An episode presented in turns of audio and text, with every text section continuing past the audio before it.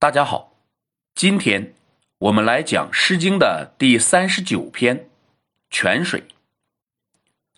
在解读之前，我们先来分析一下古代已婚女子归宁的情况。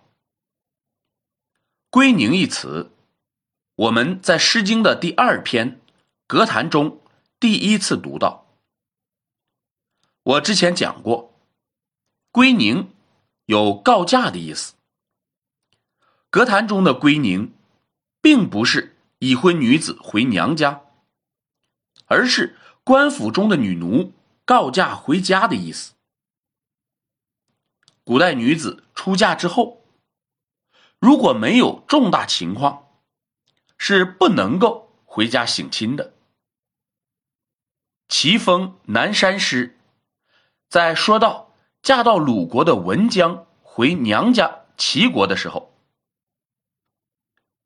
有“既曰归之，何又怀之；既曰拥之，何又从之”之语。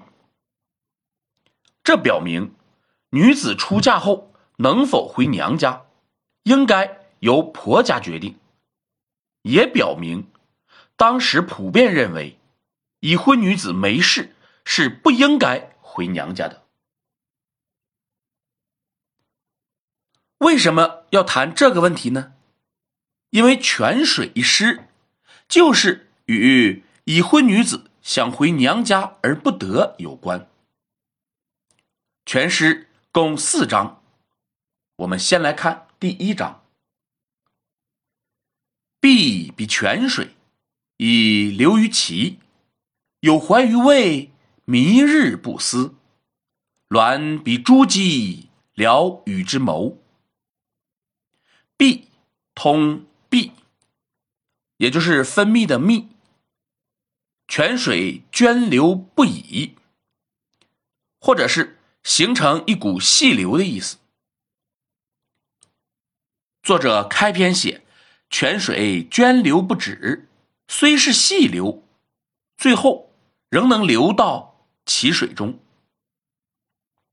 齐水是魏国的大河。然后他写道：“自己想到家乡魏国，没有一天不思念。”上一句写泉水，下一句写自己，两者之间的关联在哪里呢？马瑞辰说：“以泉水。”只得留于齐，性己之欲归于魏。他讲的很有道理，只是还不够完整。泉水自地而出，终要汇入河流，是女子生于母家，终要嫁于夫家之意。同时，水无法逆流回源，性女子。嫁后不能回到故乡，这就是泉水的意象。以后我们在其他作品中还可以看到。那么，想回娘家又不能随便回去，该怎么办呢？他接着说：“和我一同嫁过来的还有不少姊妹，他们很有办法，我和他们。”商议一下，鸾是好的意思。这里指的不是样貌美丽，而是聪明。这里也提到了一个礼俗，那就是诸侯结婚，女方会以同姓之女陪嫁。魏国姬姓，所以陪嫁了。一些姬姓的女子，可见女主人公乃是魏国公室的女子。我们再来看第二章，女主人公到底能不能回娘家呢？初宿于己，引见于你，女子有行，远父母兄弟。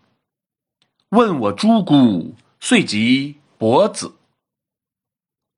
己你都是地名，但到底在哪儿，属于哪一国，后世说法不一。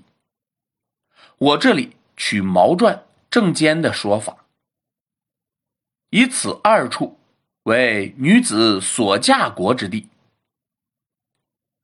女主人公从婆家出发到子，在这里住一晚，然后再行至你。在这里，姊妹们为她践行。姑娘们出嫁，远离了父母兄弟，不是所有人都能够回娘家省亲，所以这些送行的人托女主人公。问候各自的姑姑以及大姐们。难道女主人公这是已经成型了吗？我们接着看第三章：出宿于干，引见于盐，再之在峡，悬车言迈，传真于魏，不暇有害。又一次的出宿。引荐，回一次娘家，怎么会有两次送别呢？难道是别了一次却依依不舍，又跟着远行再别一次吗？显然不可能。所以读到这里，我们才反应过来，哦，原来这都是设想的呀！原来这两章都是聊与之谋的情形。甘和盐也是女子所嫁之国的地名。他们还有第二套方案：女主人公还可以从婆家出发到甘，在这里住一晚，然后再行至盐，在这里，姊妹们为她践行，然后给车轴上好好告告油，把车轴上的匣装上。一路风驰电掣就到了魏国，这应该不会有什么问题吧？支就是车油，匣是插在车轴末端孔内的车件，使轮不脱落。相反，把匣拔掉，车轮就掉下来了。汉朝有个叫陈尊的，特别好客。每次喝酒，就把宾客的车匣拔下来扔到井里，这样不管宾客有没有急事谁也走不了。这就是著名的“陈尊投匣”的典故。好，我们已经知道二三章是商议中的情形，而非事实。那么事实是什么呢？我们看第四章。我思肥泉资之咏叹，似须与曹，我心悠悠。驾言出游，以泄我忧。肥泉是魏国一个泉水的名字，须和曹都是魏国的地名。女主人公说：“我思念魏国的肥泉。”不断叹息，我思念魏国的胥和曹，悠然向往。然而又能如何呢？我只能驾起车子出去游玩一会儿，以发泄我心中的忧愁。从最后一章我们知道，女主人公终究是思归而不得的。本诗还有一处需要关注的地方：以泉水开篇，以泉水结束。